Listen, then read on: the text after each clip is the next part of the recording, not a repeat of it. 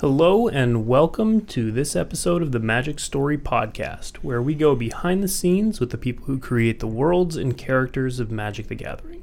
I'm Blake Rasmussen, and I'll be your host. Today, we're talking with Mark Winters, Senior Art Director and the Art Director for Aether Revolt. Today, we'll be talking about illustrating a world in Revolt, art cues, details you might have missed, and Mark's pick for the most badass art in Aether Revolt. Welcome, Mark. Thanks for having me. Absolutely. So, um, senior art director, what, what does that mean you do? Well, so um, I work with the rest of the creative team and the designers and developers to help um, establish the worlds that uh, that our players get to uh, visit.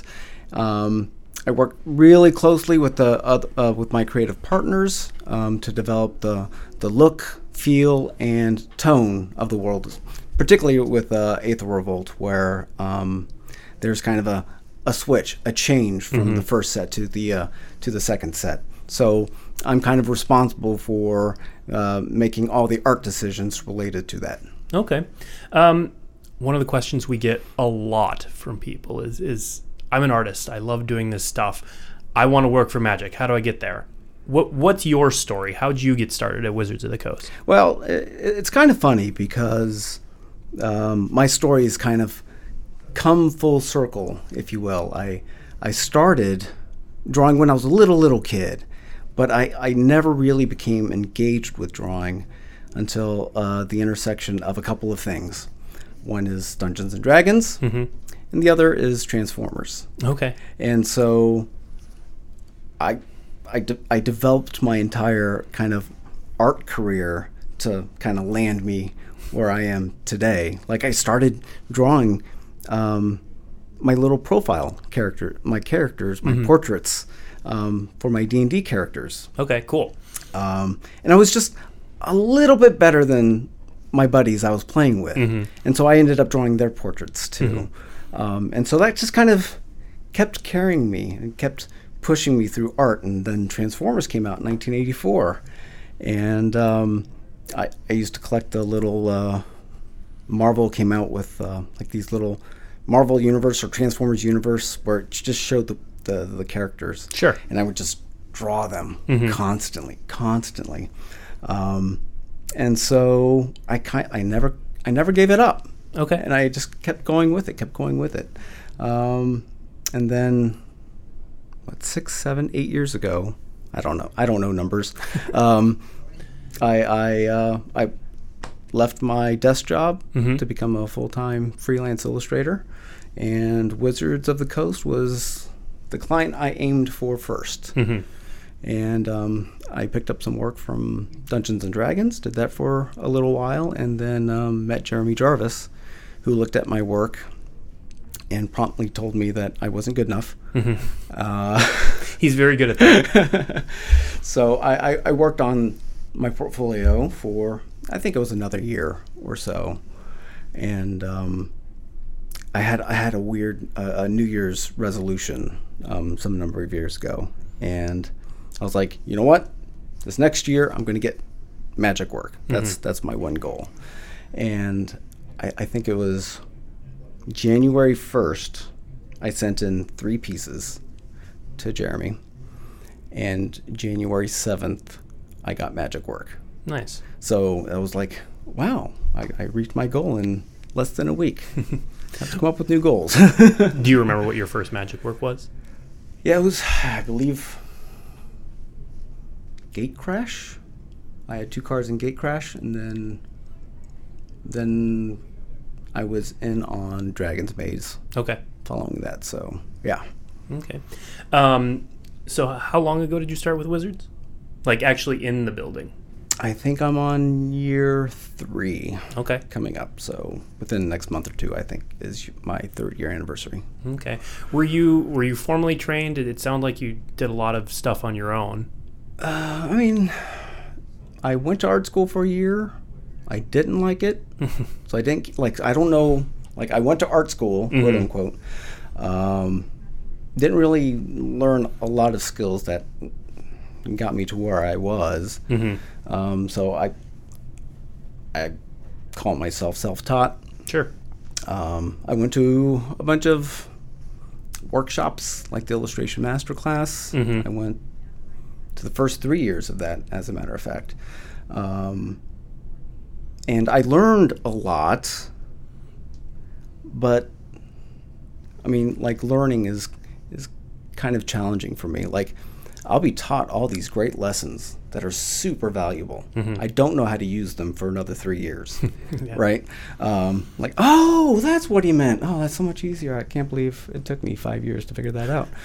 Um, yeah, so it's a lot of self-taught, a lot of hanging out with my peers. Mhm. Um, like my best friends in the world are some of the greatest illustrators in the world, so Mhm. that that's super uh, helpful. Um, I like being surrounded by people much much better than me. hmm Um, it makes me think about art in a different way than if I was just hanging out with people that were um, just at my level. Sure. Then I would just be coasting, right? Mhm. So I always just tried to gather as many crazy talented people as I can. Um, and to the net result of me feeling terrible about the things that I do. Um, okay, so you said you've been here for uh, about three years. Mm-hmm. Um, have you art directed other sets?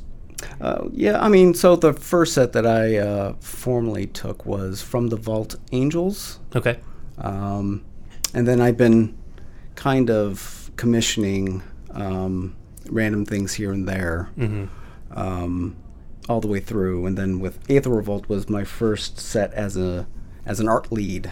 Okay. So I, I work with uh, the other art directors on Aether Revolt. Like Mm-hmm. I don't I don't commission everything myself, Mhm. um, but I just kind of give the broad overview um, of the aesthetic that we're aiming for, and then the other art directors kind of help execute that. Okay. Um, so that's the art lead, um, which was that was my first art lead job. Um, but I've done several since that Mhm. we can't talk about. Sure. Uh, Yep. um, but um, yeah, so yeah. Okay, um, so let's let's talk a little bit more about Aether Revolt. You were you were talking about e- expressing what you want to the other to the other uh, art directors. How um, so? Aether Revolt is it's a world in revolt, like you mentioned earlier. It's a world of change. How how do you signify that in the art? the consulate has um, kind of cracked down on all these these inventors, and they've confiscated all their all their inventions. And so one of the things that we wanted to do was kind of give the consulate a, a bit of like this kind of Stalinistic fascist vibe. Um, the the beautiful domes have unfurled, and the skyline has got it's, is much flatter um, than before. Um, these un, these banners have unfurled, um, giving it kind of that little bit of a, a, f- a fascist quote to it. Um, so like. Yeah, the very skyline of, of Kaladesh ha- has changed now. Um, and one of the things that we we were playing with, and you'll see this a lot, um, is that the the consulate is, is kind of obsessed with their, their sense of order and infrastructure, and and the renegades are doing a lot to get around it. Mm-hmm. Um, so, uh, uh, looking at a lot of um, some of my favorite like film director directors and stuff, uh, we, we go with like kind of flat camera angles Mhm. with with uh, the consulate. Um, because they're using the infrastructure, so everything's on a tripod, nothing's handheld, right? Sure. Um, and with uh, with the renegades, um, the camera angle is is all over the place. It's way down low. It's way up high, pointing from the rooftop. Um, the, the camera angles are Dutched. Um, so uh, it gives it a lot more of that kind of frenetic energy Okay. um, that the consulate d- doesn't get to have. Mm-hmm. Very cool. Um, one of the one of the new thing. There's a lot in Aether Revolt that's that's been there before. We've seen humans before. The dwarves are new, but we've seen dwarves of certain kinds before. But you got to work with vehicles for the first time. They're, they're completely new to Kaladesh. Um, what were the what were some of the challenges in, in concepting and, and getting those illustrated? Well, so like vehicles in Kaladesh. So we're doing vehicles now. Great. Uh, except Kaladesh vehicles are you know they're swoopy and they've got like these teardrop shapes and they're very elegantly designed. Um, they they're not motorcycles or anything like that, right? Um, but I mean, we did find um, a few visual cues that kind of helped us uh, to be successful in certain areas. Like um, if you're using like whirring fans, um, you could you could put them in the place where wheels are on a car, um, and it, it kind of like makes it easier to interpret it as a vehicle. Um, one of my favorite pieces was uh, uh, Vince Proce's "Leave in the Dust." Um, Yeah. It's just a fun image. It captures the renegade spirit.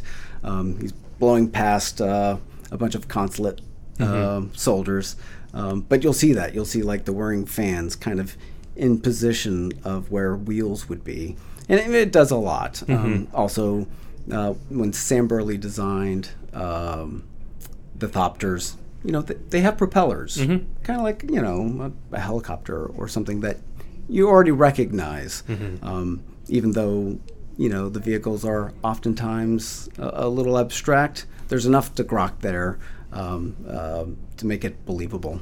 Sure. Uh, now there was also a pretty prominent cycle of legends in each Mm-hmm. color. So Baral and, and and friends, I guess. Um, That's, they- that's a show I want to watch. yeah, Baral and friends. Um, those characters were also shown in, in, in a number of different cards. So back to Baral and friends. Uh, Baral was in, in disallow. Um, He was on his own card. He was on his expertise. Um, you can see the same thing with all of the characters and their expertise. Yahenni showed up in a couple places. Uh, how do you work with artists to keep those images of legendary characters consistent and, and tie those arts together? Well, there's a there's a couple of different ways that we uh, approach something like that. Um, we art directors call them contingencies. Like this piece of art is contingent on this piece of art. Um, with Baral, we, I mean, we had him for Origins, so we knew what he looked like, um, and that wasn't such a big deal. But someone like Kari Zev, we haven't seen her before, um, and so all the art needs to be wrapped around a particular image. Sometimes we're able to design those characters in house. Um, on occasion, I'll design a character. Sam Burley designed a character. Cynthia Sheppard um, will design a character, so on and so forth. Uh, but not often do we get an opportunity to just sit around and, and draw some fun stuff. So, in, in those um, situations, we did have a small sketch done by Kieran Yanner um, that he did during the Kaladesh concept push. Um, but it was just kind of like a portrait, and she had her like little monkey dude with the goggles, and we're like, oh, we have to do something with this. Um, so I commissioned Kari Zev to Brad Rigney, and I love what he did with the character. So what we have are a couple of waves of art where we commission. So we have wave one, we'll commission every legendary character um, that needs to be painted multiple times throughout the set. And so when that comes in, we'll have it in time for wave two. Um, and so we'll send that as reference to the other artists doing see, depictions I of it. see. Yeah. Okay. So, yep, we have like little systems in place to, to, to help us out. Okay. Um, so uh, you're more familiar with Aether Revolt art than probably anyone. um, what are some of the details uh, in in specific pieces in Aether Revolt that you love that most people might not notice? Well, I don't know. We we we have a pretty smart fan base. We do. Um, and so I feel like if I called out anything uh, specific that I thought was kind of cute or clever, they'd be like, "Oh, come on, that was obvious." Um, so I mean, I, I, I can talk about like um, the masterpiece um, inventions um, for um, for Aether Revolt. Like the story that we were telling ourselves is that these masterpieces have been confiscated and are in the consulate warehouse. And so if you like look at, you know, the Kaladesh cycle versus the AER cycle, you can see, oh yeah, these are, you know, all interior shots. Okay. Except for a Wurmcoil Engine, which was too big to put inside. So we wrapped it around the actual museum. Like I think it's crushing the museum. I don't know what the story is there, but uh, um, maybe that's a factoid that people don't know know about yet. Yeah. Um, so what are um, what are some of your favorite pieces in Aether Revolt then? Uh, you know, they're they're all my babies. I mean, I, I it, it's it's just a gorgeous set, but um, there's a few pieces that kind of spring to mind um, when I think about the set um, more broadly. Um, one is uh, Jonas De Ro's Consulate Crackdown, Okay. um, which just shows like all the banners furled and the, the Mm-hmm. That was that was the piece that came to mind when you were describing how things changed from Kaladesh. Right. Yeah, he just captured that beautifully. Um, and so, like, yeah, he got the like static camera perfect, like Mm-hmm. all that stuff. So my head immediately goes to that piece. Um, and for like renegades, I think of uh, uh, Winona Nelson's Frontline Rebel. Mm-hmm. You know, with the fist in the air. Yep. She does like the Dutch camera. Uh, the renegade looks like he's awesome and having a good time. Um, he's just super bold, and I, and I really love that piece. And uh, of course, Brad's um, Kari Zev piece really resonates with me as well. Okay. Uh, what are some of your favorite pieces of all time that you may or may not have been involved with? So, ooh, one of the pieces that I argue is probably the best piece of magic art is Donato's um, Cartographer. Okay. I don't think there's much art better than that, much less better magic art. Interesting. Like, uh, just like from a composition standpoint, like as as another artist looking at the way he executed it, because like doing a painting of a painting is really hard. Doing a painting of a bunch of maps all rolling up and folded on top of each other and then being able to read it at card size Mm-hmm. that's that's really impressive stuff really impressive stuff so, Photographer. yeah. Interesting. Uh, do you do you collect magic art or own any? uh, i don't collect magic art per se like i'm i'm not much of a collector of anything Okay. like my book and video collection both have big holes in them. Like i have a comic book collection but like i read this much and then i had these books but i lent them out i don't know. Um, so i have like all these big gaping holes in my bone comics and my sandman comics. Um, so i'm not much of a collector but i do have uh, some original arts from um, some artists that I, I admire. Like I have a piece by Steve Belledin and Ralph Horsley and Mark Poole and Iain McCaig. I have a Tyler Jacobson and a couple Cynthia Sheppards. So I collect art, but not necessarily magic art specifically. Okay. Uh, I probably couldn't afford it. You said you have a couple Cynthia Sheppards. Is it is it weird to collect art from someone who sits like right next to you? uh, no, it's convenient. like, and it's cheap because Yeah. we could just do art swaps. Yeah. Uh, and so that's that's a great way to collect art. Yeah. Um, what are you working on now? And be as vague as possible. Well, I can tell you that it's super awesome, mm-hmm.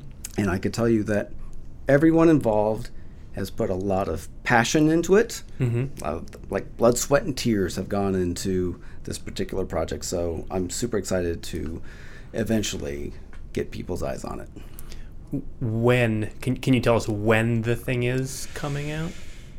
Is that is that too much? 2018. Okay, so that's how far about how far ahead you work. Yeah. Yeah. Well, no, we work way further. out. Way further. I Okay. think, like, I did some concept art for a world that will be released in 2026 or 28. Oh, wow.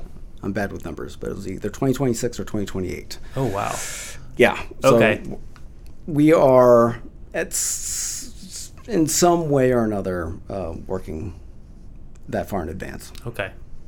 That is way far. I didn't even know that. That's that's pretty far. Yeah, yeah. Okay. I mean, not actively. It's not like they're Right. working on card files or anything, but thought is going into that stuff Very that far cool. out. Yeah. Well, thank you, Mark, and thanks to everyone else for listening and joining us on this week's episode of the Magic Story Podcast. That wraps up this run for the Magic Story Podcast. Next week, Magic Story returns uh, with the first story from Amonkhet.